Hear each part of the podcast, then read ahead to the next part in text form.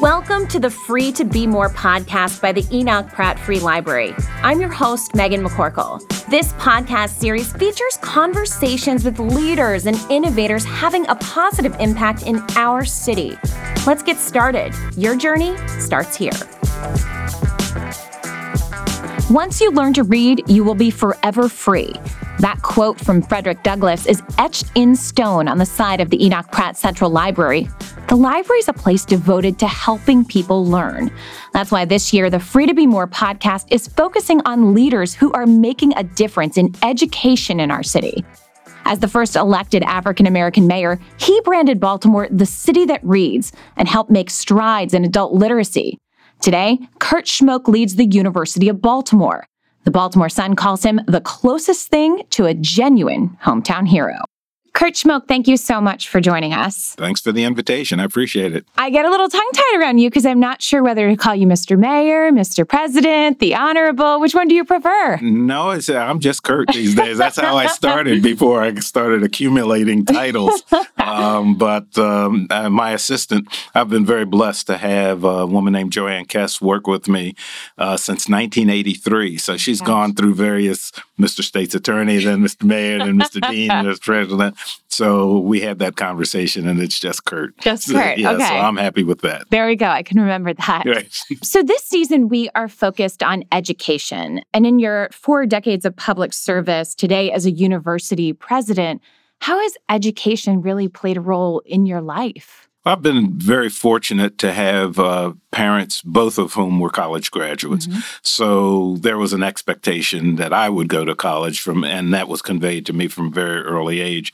And when I came back uh, to Baltimore and started to think about a career in public service, people ask me what's made the difference in my life, and I say, besides having two great uh, parents, mm-hmm. it was education. And that's what I was uh, hoping for when I ran for mayor to convey to the community that we had to commit ourselves to lifelong learning and that education, a good education, was going to make the biggest difference in the lives of our young people and thus the lives of people throughout the city. I mean, the quality of life in, in the city. So that was uh, the the uh, commitment, and I've been very fortunate to be able to uh, pursue that in mm-hmm. different, uh, you know, as mayor, as dean of the law school, and uh, working at Howard, and now at University of Baltimore. Mm-hmm. I want to take it all the way back. You talked about young people. Uh, when you were eight years old, you were telling people you wanted to be mayor. So how do you Talk did about you the know? definition of a nerd? That's great. How did you know that when you were so young that that was something you'd want to do? Um, now, this was the positive impact of television. For reasons uh, that escape me, I started watching political things on television mm-hmm. at uh, a very young age. And it just so happened that a person that I came to admire, uh, Theodore McKeldin, who had been governor of uh, Maryland and mayor of, of Baltimore, I happened to meet him on the street uh, downtown on Light Street, and I was standing uh, at the corner of uh, Light Street with my uh, mother. I look up, I see this guy, and I, you know, reach out and I said, "Are you Governor uh, McKeldin?" And he had this grovelly voice, and he said, "Yes, son." And he pushed his hand down, he shook my hand, and uh, I said, "Boy, I'm going to be like that guy one day." And I was just impressed with him and fell into an, an interest in politics. So I kind of knew that I wanted to be involved. I wasn't quite sure what I actually wanted to do until much later, mm-hmm. but uh, I knew that that was something that I wanted to pursue. Mm-hmm. You talk about your mom, um, yeah. and she was a social worker. Yeah, she actually was uh, worked in the same office with Barbara Mikulski. uh, she and Barbara, uh, sorry, Senator Mikulski, were um, early on in, uh, dealing with uh, adoptions and things like that. Mm-hmm. Um, so uh, they were in the, the, the, same office, and the senator, you know, tells embarrassing stories about me from time to time. but yeah they worked at the old Department of Public Welfare that then became Human Services. But she was really committed to that, uh, having uh, gotten her degree was from um, Spelman College and Morgan State University, and then a, Master's of Social Work from the University of Pennsylvania. So she was really committed uh, to that. And I know early on I helped her a lot because uh, a lot of the clerical things that she had to do, you know, putting the right file in the, the right paper in the right file. I did that for her mm-hmm. while she's studying for her master's degree, so I should get an assist. Yeah.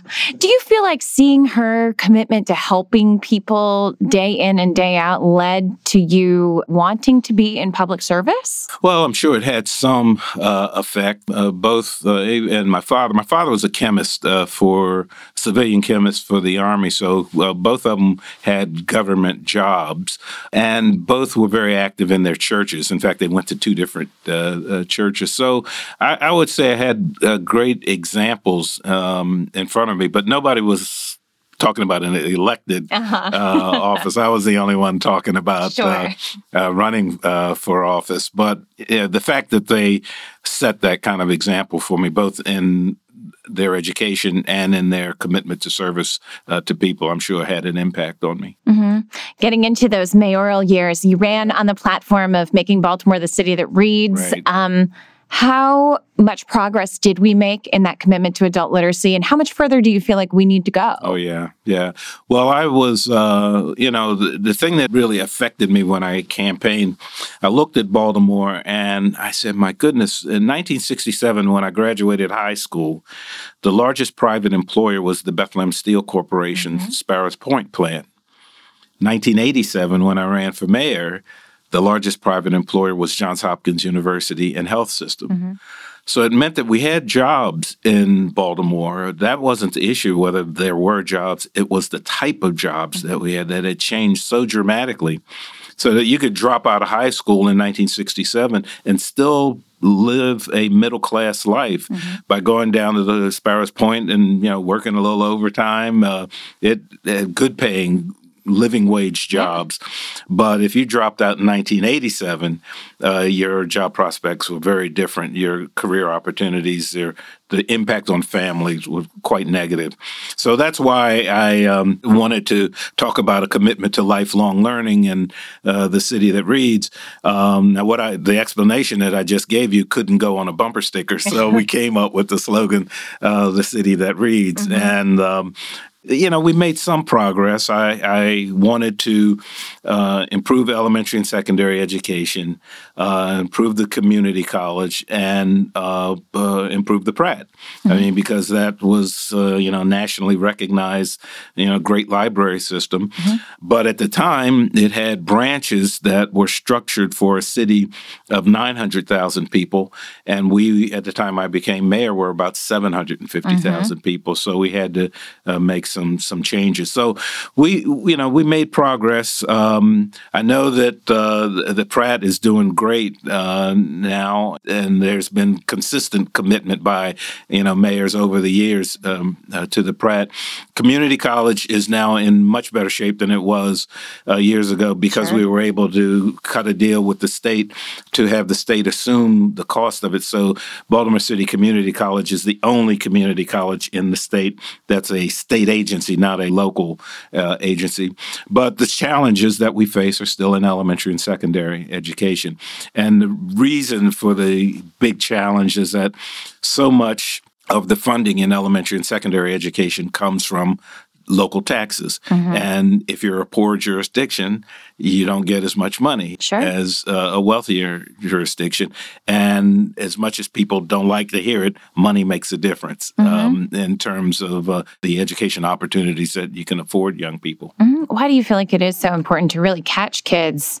In those younger years when it comes to get them yeah to become lifelong learners. They're, they're so creative. Mm-hmm. You know, mm-hmm. that's the thing. You, if you look at uh, young people, uh, you know, kindergarten through third grade, you know, they all kind of accomplish the same thing. They learn quickly, they absorb uh, so much, they're curious they basically don't have any negative views uh, of the world, so they're open to a lot of opportunities. Mm-hmm. And what the studies have shown is that after third grade, uh, things start to diverge. If you're not in a jurisdiction that has good quality education, uh, you start to fall behind those that are in the uh, more affluent uh, jurisdiction. So that's why it's important to do things early. Uh, you know, I, I one thing that I rarely put on my resume is that uh, as a junior in college, I opened a daycare center uh, in in New Haven. It's still in operation. It's in its wow. 49th year of oh operation. And uh, but it, it, just showed you that you know that I recognized early on that education at the earliest possible age was so important and was going to make a big difference. And yeah, I'm real proud of that. Uh, it's called the Calvin Hill Daycare Center and Kitty Lustman Findling kindergarten. and it's it's in an old um, converted fire station in uh, New Haven. Oh, that is so cool. Yeah. The Free to Be More podcast is a production of the Enoch Pratt Free Library. Get a library card without leaving your home. The new Pratt e-card allows users to access ebooks, e-audiobooks, streaming movies, TV, databases, and more. Get yours today at prattlibrary.org.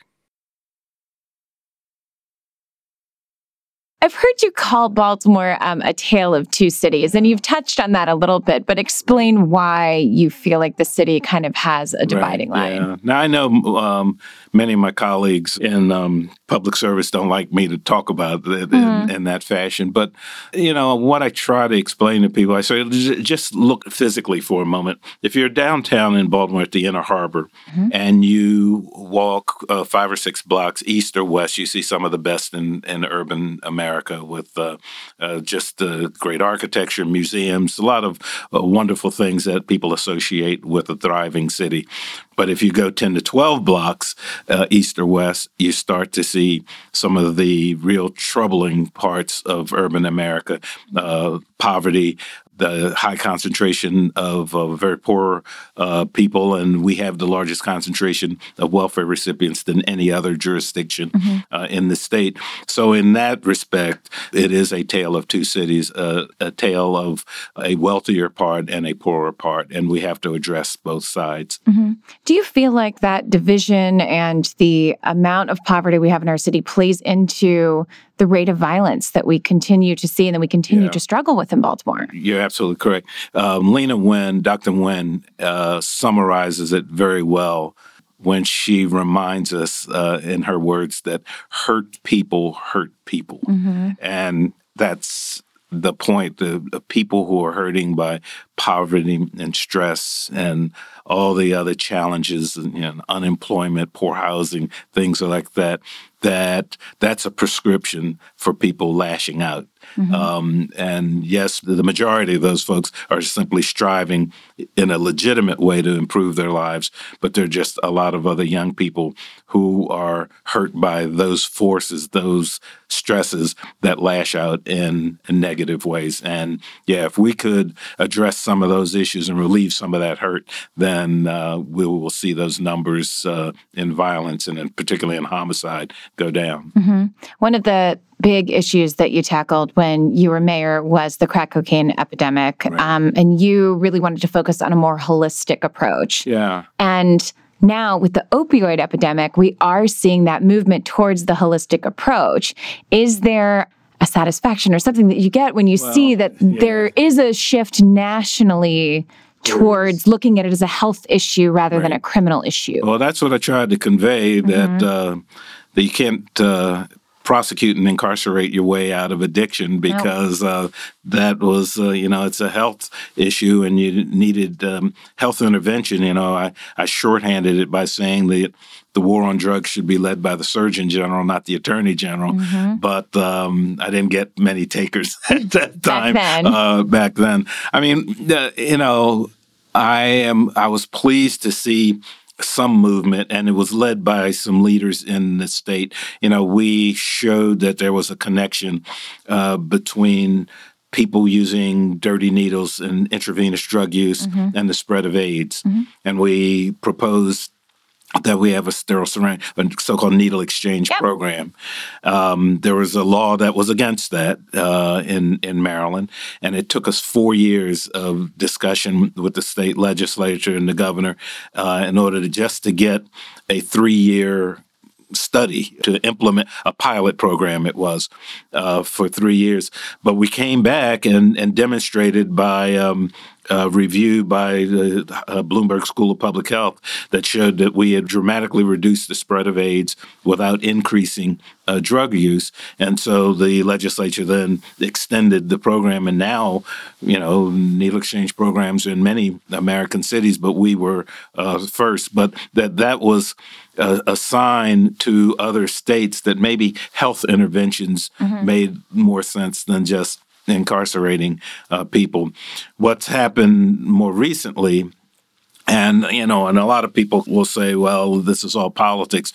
But the bottom line is that the drug problem was perceived back in the seven in, in the 80s and the 90s as being an inner city yep. problem of people of color. Mm-hmm. And the opioid epidemic is not. Nope. It is viewed as my neighbor, mm-hmm. uh, somebody. It's not those people. It's it's all of us. Mm-hmm. And so there now is a response of you know how can we help these folks how sure. can we we can't different. yeah we can't lock up everybody with a uh, an addiction problem to opioid so you know i'm glad when i hear more elected officials talking about health strategies 1st mm-hmm. rather than uh, law enforcement strategy I, I think that's going to be better for all of us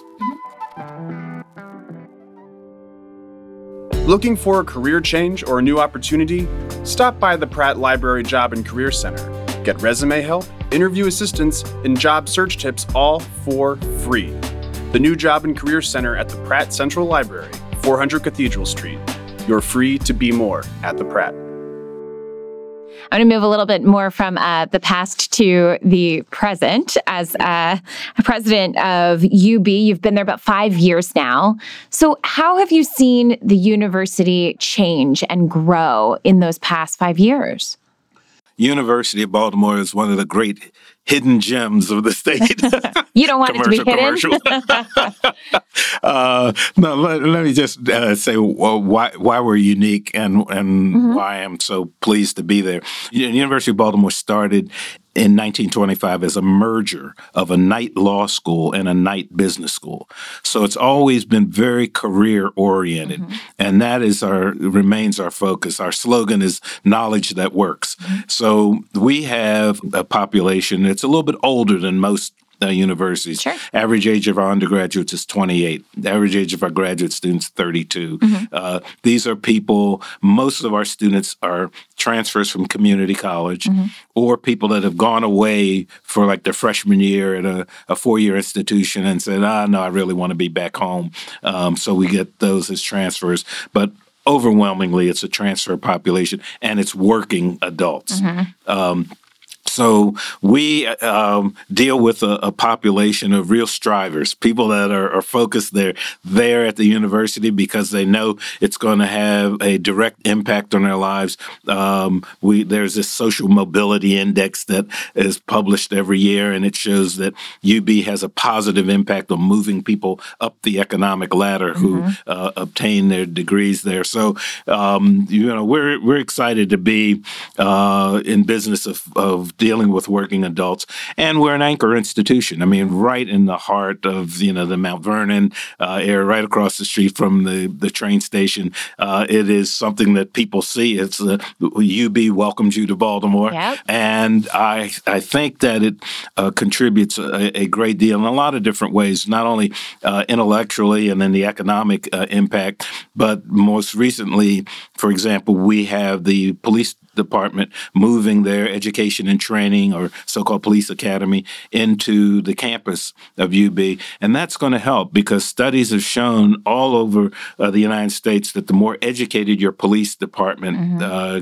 is uh, the fewer complaints you get fewer complaints of abuse you get a much more professional uh, organization. And so we think we're part of the solution for a major problem facing uh, Baltimore by having the academy uh, on our campus. So we're we're looking forward to that. Yeah, UB is certainly an anchor institution. How do you feel like the university gives back to the community? We give back in a number of ways. Um, just uh, give you two uh, quick examples. We have um, a program, uh, Summer Academy, and dual enrollment program with our high schools. Mm-hmm. So we reached down to the, the high schools and give young people uh, a, a, sense of what it's like to be a, a college student. And dual enrollment uh, actually allows them to get college credits. We go to them on that program, the summer program. They come uh-huh. uh, to us, but it just lifts the vision of a lot of young people who never thought about going uh, to college. And uh, so that's just one program. And then we have a program called Second Chance, where we have a four credit program in Jessup Prison, the Jessup Correctional Institute. 35 young men who are there. They're within two years of release. They are in uh, fully uh, four credit uh, programs they love it. They it's like they literally understand they've got a second chance wow. now to g- finish uh, their uh, degrees. They will come out. Um, and be able to transfer directly into uh, UB or take our programs online, but they'll be able to get a, uh, a four year college uh, degree. And so that's making a, a big difference. Uh, again, young people who didn't think that they had much hope mm-hmm. or, or might uh, uh, repeat uh, sure. once uh, now going to come out with some skills and the opportunity to get a degree. And sometimes I think it's just that exposure to a university environment that hooks oh, them. Ab- absolutely. It's, um, you know, uh, people are demonstrating that they care about these young uh, mm-hmm. folks. And uh, I think it's going to, uh, you know, have an impact not only on the so-called returning citizens, but it's going to have an impact on their families uh, too. So those are just a couple ways. I mean, you know, our faculty are very involved in a lot of different uh, programs in the city. We our, our, research on some social ills have been used by candidates um, uh, for uh, office. Mm-hmm. We consult with the city council on a variety of things, and of course, in the business community, our business school. Um, produces a, a, large number of accountants in particular who go on to uh, become business leaders in the community. So we're very involved in, uh, you know, I forgot to mention the law school. They would Jesus. they, they, they would come down and criticize That's me for okay. that. But you know, the state of Maryland only has two law schools, mm-hmm. and we have one of them. Mm-hmm. And uh, about a third of the judges in the state are graduates of the University of Baltimore, and we're very excited about not only the physical facility; it's a great uh, LEED platinum uh, uh building, but what goes on in there, just producing leaders in the law mm-hmm. Uh, and uh, in business. Yeah. Um, this summer, you uh, made a proposal to create the City University of Baltimore. So, explain to me a little bit about what that is and how you think it would benefit UB and some of the other um, colleges and universities in the city.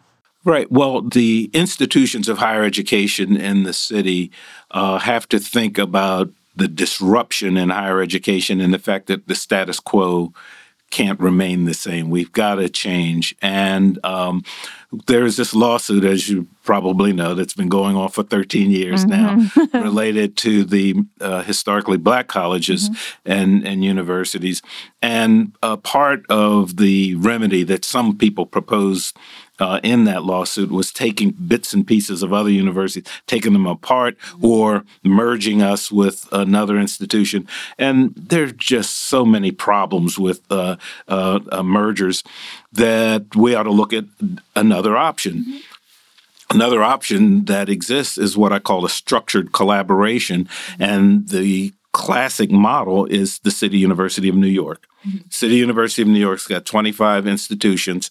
They didn't merge. They they're still distinct. There's a John Jay College and a Baruch College and a Medgar Evers uh, College and, and, a Graduate Center, but they have a central administration. So just think about all the non-academic side, the business side mm-hmm. of running an institution could be centralized, mm-hmm. and so you'd get more efficiencies uh, that way you could operate uh, uh, the, that aspect of it from uh, technology to uh, basic procurement, food sure. service. I mean, all kinds of mm-hmm. things. So it would be the business side of um, the university operations that would be centralized, and then you could also avoid program duplication by having some central authority looking over. If somebody proposed to do a history of Baltimore, um, and you could say, well, wait a minute, this institution already has that. So why do you have to have uh, two of uh, these programs, particularly now with technology, when you can do online synchronous learning. So somebody sitting over at Coppin could take a course mm-hmm. at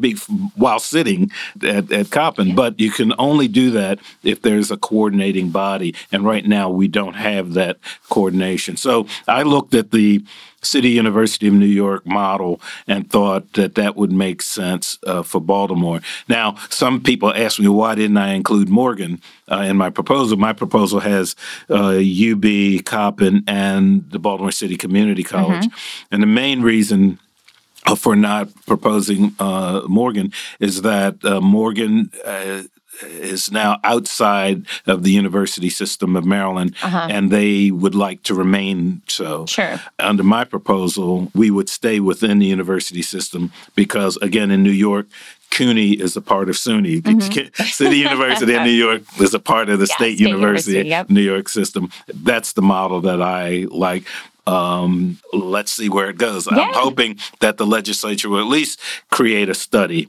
of this to see whether it makes sense. But the status quo is just unacceptable. We've got to do things that are uh, respond to the, the changes and the disruption that's going on in higher education. Mm-hmm. I want to go back to sort of Baltimore as a whole. Uh, you've described yourself as a recovering politician. That's I call myself a recovering journalist sometimes. So, do you feel like there's I'm also a recovering lawyer?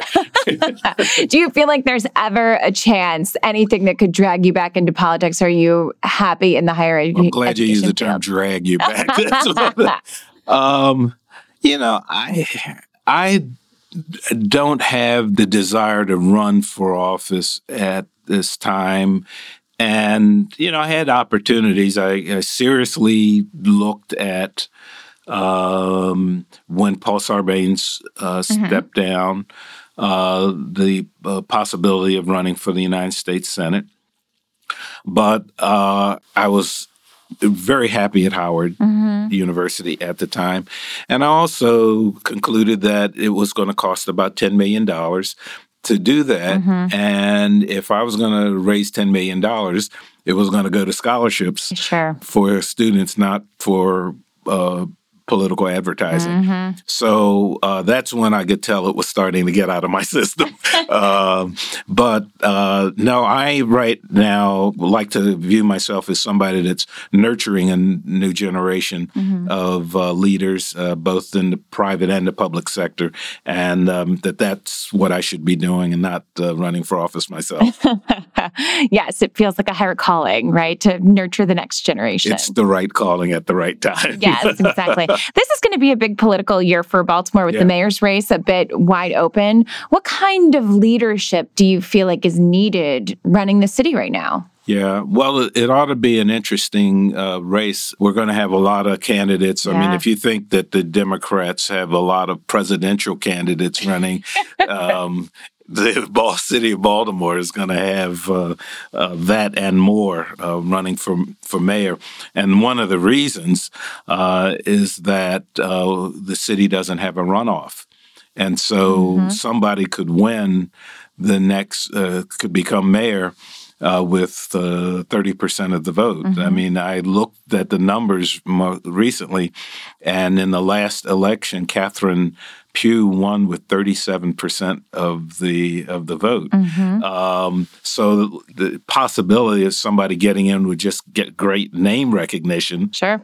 Uh, 10, 12, 14 candidates. Um, it'll invite a lot of candidates. But to answer your question, uh, my hope is that uh, the uh, the candidates will understand that you know elections are about the future, mm-hmm. and so that they will come in with a plan and kind of a vision, and that uh, people they will allow people to focus on their vision for the future and not just on their personality. Mm-hmm. Um, so they'll lay out a program, and uh, people will have an opportunity to judge the specifics of the program. So I think that it's going to be a, a different type of election uh, than we've we've seen in the past. There seems to be a hunger out there in the community for a different uh, vision, a different approach to problems. It'll be very interesting. Oh, it will. Um, you know, the, the thing about it too, uh, what can, and this is just a kind of a technical issue, mm-hmm. but um, unlike the when I ran for mayor, when we you had uh, the mayor's race was separate it wasn't in the same year as the state election. It wasn't in the same year as the presidential election. Well, now it's going to be in the same year as the presidential election, Yeah. which means that there's a fall off in the vote because if if you have competitive congressional races that on the ballot, Congress comes before the mayor's race, so you have a fall off in vote, and uh, again that. Uh, mischief can be made Yeah. because then you'll have a smaller number of people and you're just trying to get to a plurality. So, who, I mean, my goodness, uh, you're inviting a lot of people into this race. It's Gonna be interesting. Yes. Well, uh, one of my last questions is. Um, this year, Baltimore has gotten a lot of criticism, specifically from our neighbors down in Washington D.C., about um, about our city. Great. What do you want nationally people to know about the city of Baltimore? We should invite them to the Enoch Pratt Library. That's the key. We ought to show them our best, put our best foot forward. And I would hope that uh, some of these uh, national uh, elected officials would actually come and spend a little bit more time than just helicoptering and, and, and leaving, because there are a lot of great things uh, going on in the, the city. And uh, it's often difficult to get the best stories out when something great could happen and then the next night there's another shooting. That's our challenge. And uh, but my, my hope is that uh, some of the great stories, um, what people are doing, some of the uh, uh, great activities that are going on in our community, will have the light shined on it by uh, national press, and that'll be up to us to do. Kurt Schmoke, Mr. Mayor, Mr. President, the that's right. Honorable Kurt. Thank you so much Thank for you. I joining do us. appreciate it. Support for the Free to Be More podcast is provided by the Enoch Pratt Free Library. Children 5th grade or younger can sign up for the Read to Reef book club every October and March. The partnership with the National Aquarium helps kids learn more about our environment. Read five aquatic themed books from the Pratt Library and win four free passes to the aquarium. Pick up your Read to Reef bookmark during October or March at your Pratt Library branch. Numbers are limited. More information at prattlibrary.org.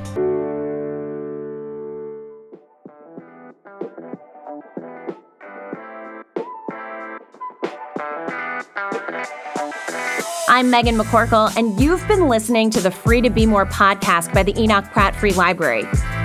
You can follow the Pratt on Instagram, Twitter, and Facebook. If you haven't yet, go to Apple Podcasts and subscribe, rate, and review this podcast. Join me next month for another Free to Be More conversation. Thanks for listening.